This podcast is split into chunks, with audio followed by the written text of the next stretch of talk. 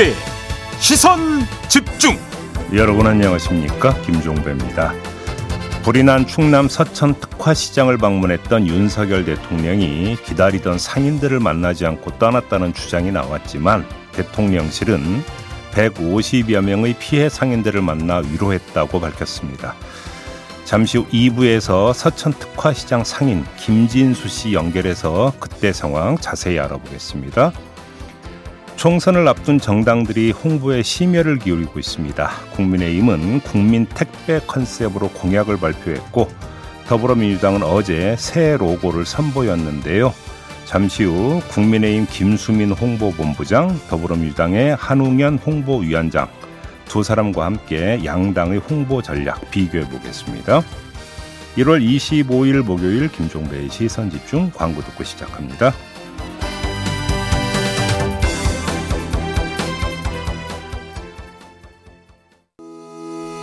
시선 집중은 촌철님들의 다양한 목소리를 기다립니다. 짧은 건 50원, 긴 건 100원인 문자 메시지 샵 8001번, 스마트 라디오 미니와 유튜브 라이브로도 시선 집중과 함께 하실 수 있습니다. 믿고 듣는 진품 시사 김종배의 시선 집중.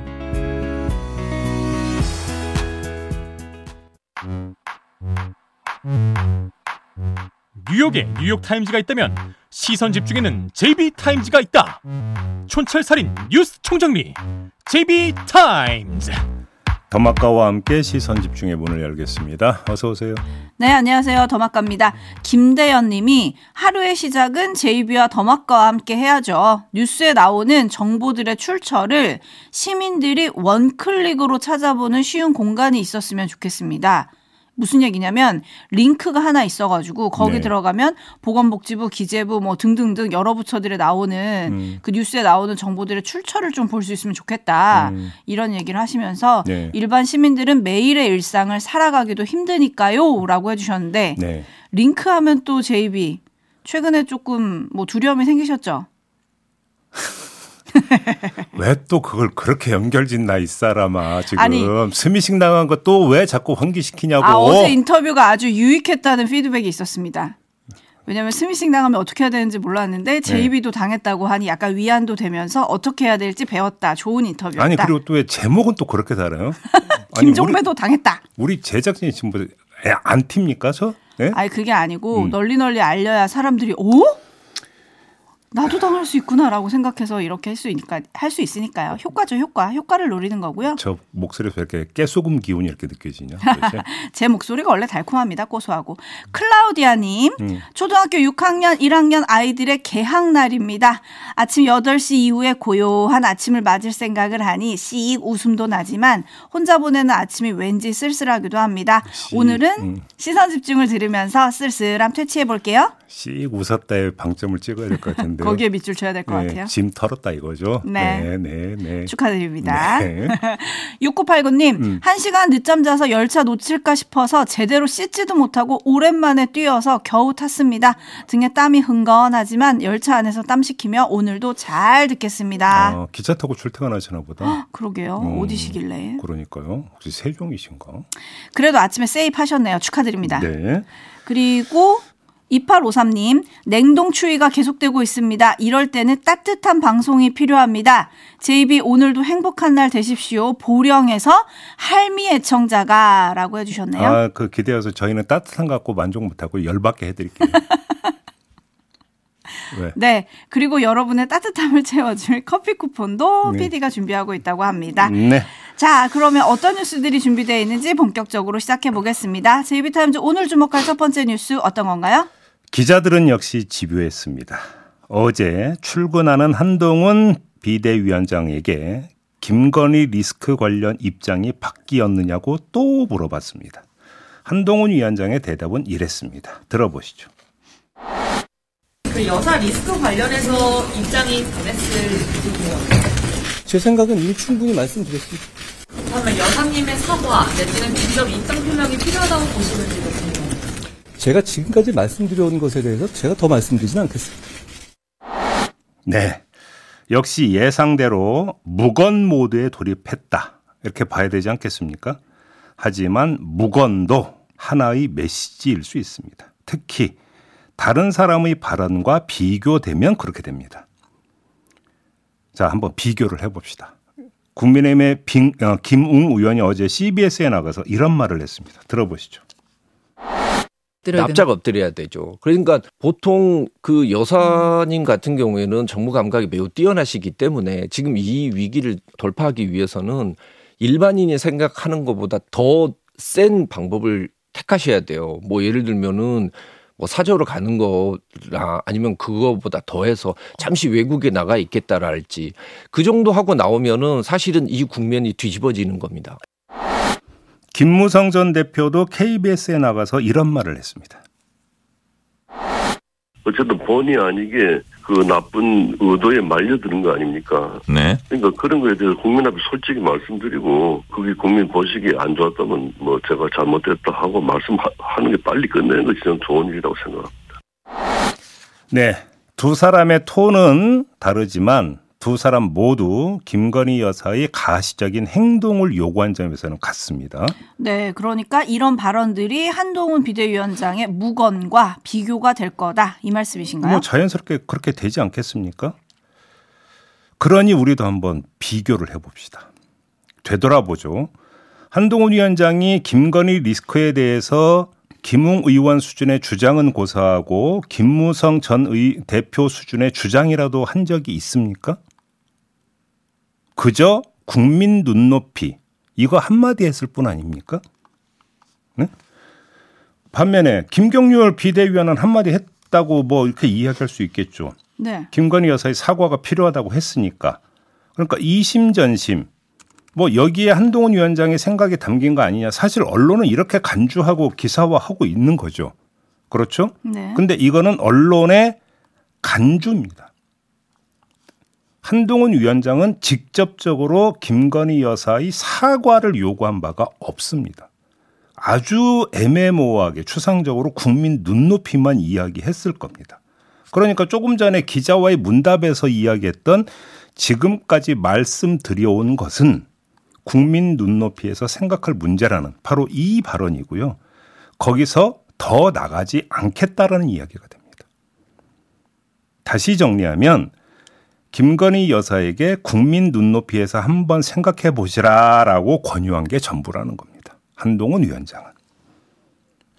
헌데 어쩌면 한동훈 위원장이 자발적으로는 아니겠지만 상황 논리 때문에라도 한마디 안 할 수 없는 그런 처지에 몰릴 가능성은 있다. 이 말도 함께 드리겠습니다. 그건 무슨 말씀입니까? 어제 늦은 오후부터 오늘 아침 조간까지 쭉 실린 게 있습니다. 윤석열 대통령이 신년 기자회견을 하지 않고 한 언론사와 대담을 할 수도 있다라는 이야기가 나온 바가 있지 않습니까? 네. 이런 형식을 빌려서 윤석열 대통령이 김건희 여사를 둘러싼 논란에 대해 직접 설명하는 쪽으로 방향을 잡았다라는 보도가 어제 늦은 오후부터 나오기 시작했습니다. 여권 고위 관계자가 이런 말을 했다고 합니다. 최종 확정된 건 아니지만 윤석열 대통령이 김 여사를 둘러싼 논란과 관련해 모른 척하고 그냥 넘어갈 수 있는 단계를 지났다는 주위의 조언 속에 직접 의사를 밝히는 방안을 숙고하는 것으로 알고 있다. 이렇게 말했다라는 건데요. 아, 이 기사에서 언론이 채택한 단어가 뭐냐면 사과 이런 유감 표명 이런 게 아니라 설명입니다. 설명. 설명.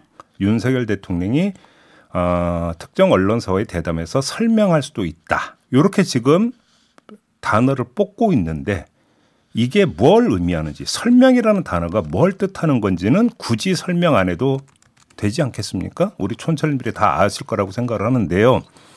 그럼 논란이 가라앉겠습니까? 아니면 더 커지겠습니까? 이거는 설명의 내용에 따라서 달라지는 거 아니겠습니까? 근데 만약에 논란이 격화가 되면 될수록 한동훈 위원장의 입을 쳐다보는 시선이 더 많아지게 되지 않겠습니까? 그럼 그때도 무건 모드를 유지할 수 있겠습니까? 그래서 제가 조금 전에 상황 논리에 밀려서 무건이 깨질 수도 있다. 이 말씀을 드렸던 겁니다. 음. 근데 이제 한동훈 위원장 입장에서 보면은 일단 폴더 인사도 그렇고 일단 갈등이 격화되는 거를 막기 위해서 음. 일보 후퇴 뭐 이런 느낌일 수도 있지 않나요? 일보 후퇴면 언젠가는 이보 전진은 해야 되는 거 아닙니까? 음. 이보 전진을 할 수 있느냐고 지금 저는 물어보고 있는 거잖아요. 음. 네, 어떨지. 왜냐하면 또 어제 이런 기사도 있었거든요. 대담 전에 대통령이 네. 한 방송사와 신년 대담을 할 건데 그 전에 한동훈 비대위원장과 다시 회동을 추진하는 것도 검토 중이다. 이런 얘기도 있었어요. 여기서 바로 봐야 되는 거 그럼 왜 먼저 회동을 추진할까? 그러니까요. 관련해서 고, 대통령실 고위 관계자가 어떤 말을 했냐면 일단 현안들을 정리해야 한다라고 말을 했습니다. 음흠. 현안들을 정리한다는 걸 어떻게 의역을 할 수 있겠습니까? 입장을 정리하고 공유한다라도 해석할 수 있는 거 아니겠습니까? 그죠?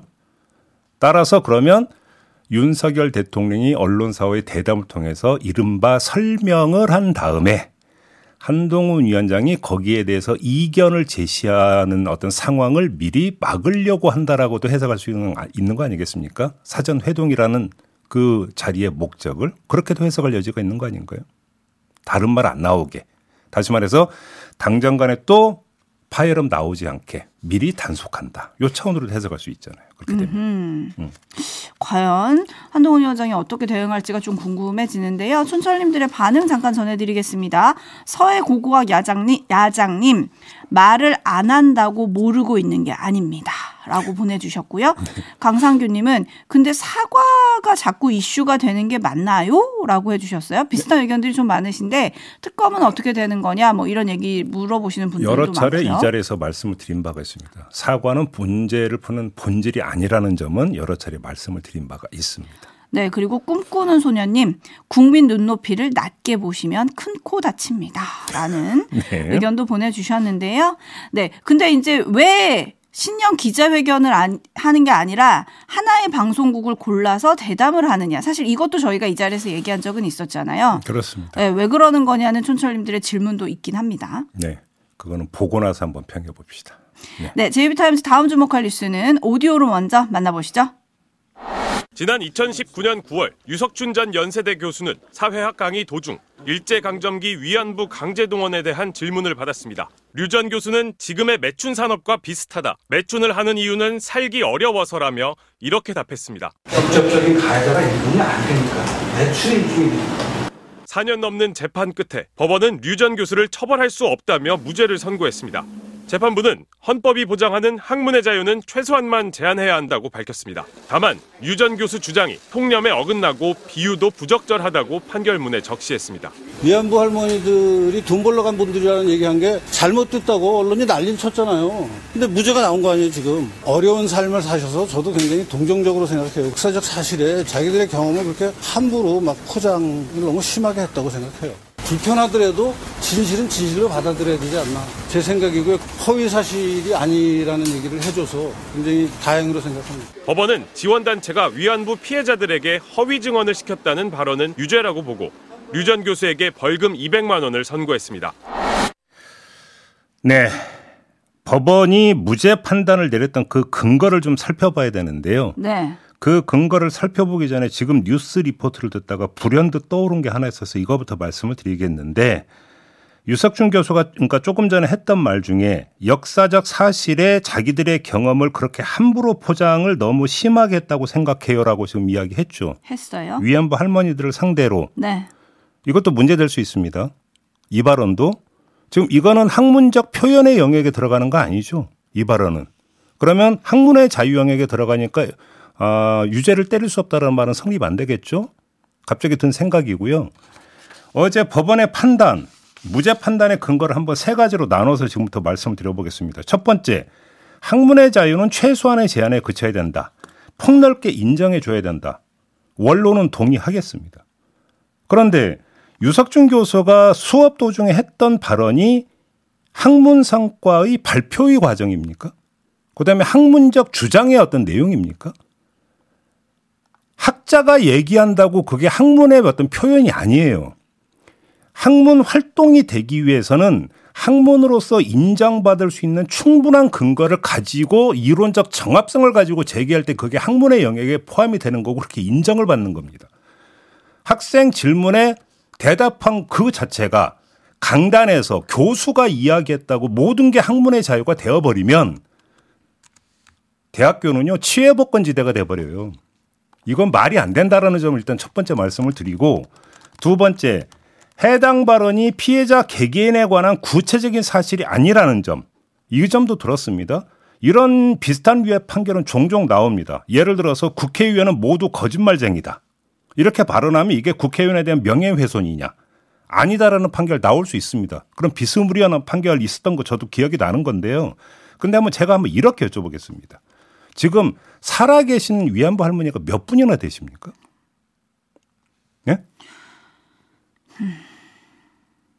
이 말로 가름하겠습니다. 마지막 대학 강의 중 토론에서 밝힌 내용이다. 요즘도 무죄 판단의 근거더라고요. 이게 뭐냐면 명예훼손이 성립이 되기 위한 요건 가운데 하나가 뭐냐면 공연성이라는 게 있어요. 공공연하게 표현을 해야만이 그게 성립이 된다라는 겁니다. 다시 말해서 다수의 무작위 대중을 상대로 그런 발언을 하면 명예훼손이 되지만 두세 사람이 예를 들어서 술집에서 속닥속닥 되면서 남 뒷담한 거 가지고는 명예훼손 성립이 안 된다. 공공연하게 퍼트리는 행위라고 볼 수 없다. 이래서 성립 안 된다. 요런 얘기가 아마 그 차원에서 지금 법원이 이렇게 판단을 한 것 같은데 그럼 학생들이 다수 앉아 있는 강의실은 그리고 그런 학생들을 대상으로 한 것은 공공연하게 발언한 겁니까? 속닥속닥 된 겁니까? 이걸 지금 제가 답을 판단할 수 있는 부분이라서요. 너 제가 답을 내릴 이유도 없는 거 아니에요? 그러니까요. 응? 그러니까요. 근데 류 전 교수의 말을 지금 들으면서 많은 분들이 지금 화가 나셨는데 류 전 교수는 어제 자신과 같은 주장을 담은 하버드대 램지어 교수 책을 들고 와서 네. 기자들한테 공부 좀 하라 이런 얘기도 했다는 거예요. 근데 류 교수에 대한 판단이 이렇게 나오면 지금 왜곡된 주장을 하는 램지어 교수 같은 사람들이 많잖아요. 네. 그러면 우리가 뭐라고 할 수 있습니까?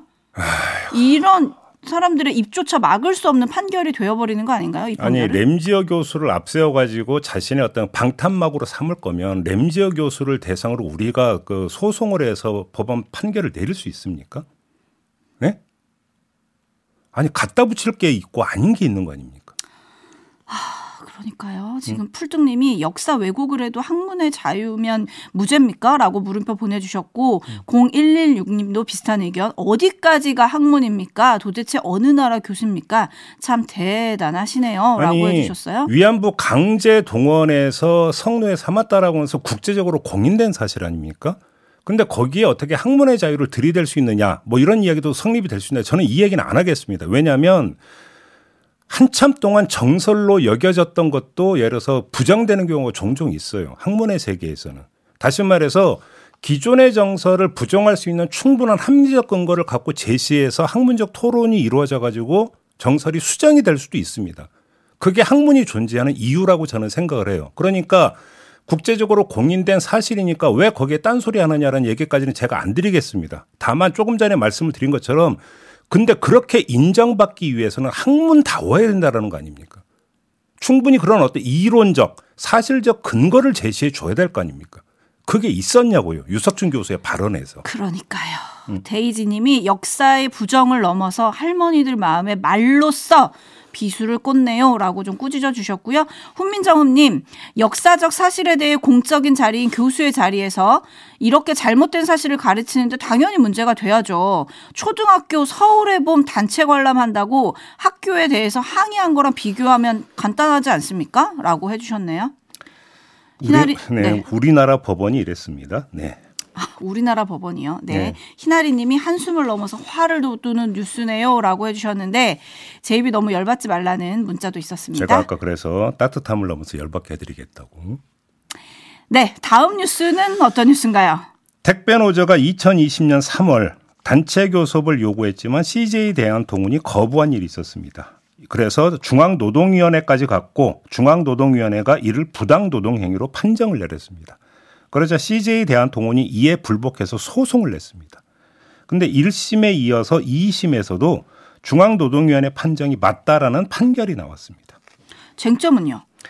자, CJ에 대한 통운이 사용자인지 여부가 쟁점이었습니다. CJ에 대한 통운은 택배 기사들과 명시적, 묵시적 근로계약 관계를 맺지 않았기 때문에 노동조합법상 단체 교섭 의무가 있는 사용자가 아니다 이렇게 주장을 했는데 법원은 노동자를 고용한 사업주로서 권한과 책임을 일정 부분 담당하고 있다고 볼 정도로 기본적인 노동 조건에 관해 실질적 구체적으로 지배 결정할 수 있는 지위에 있었다.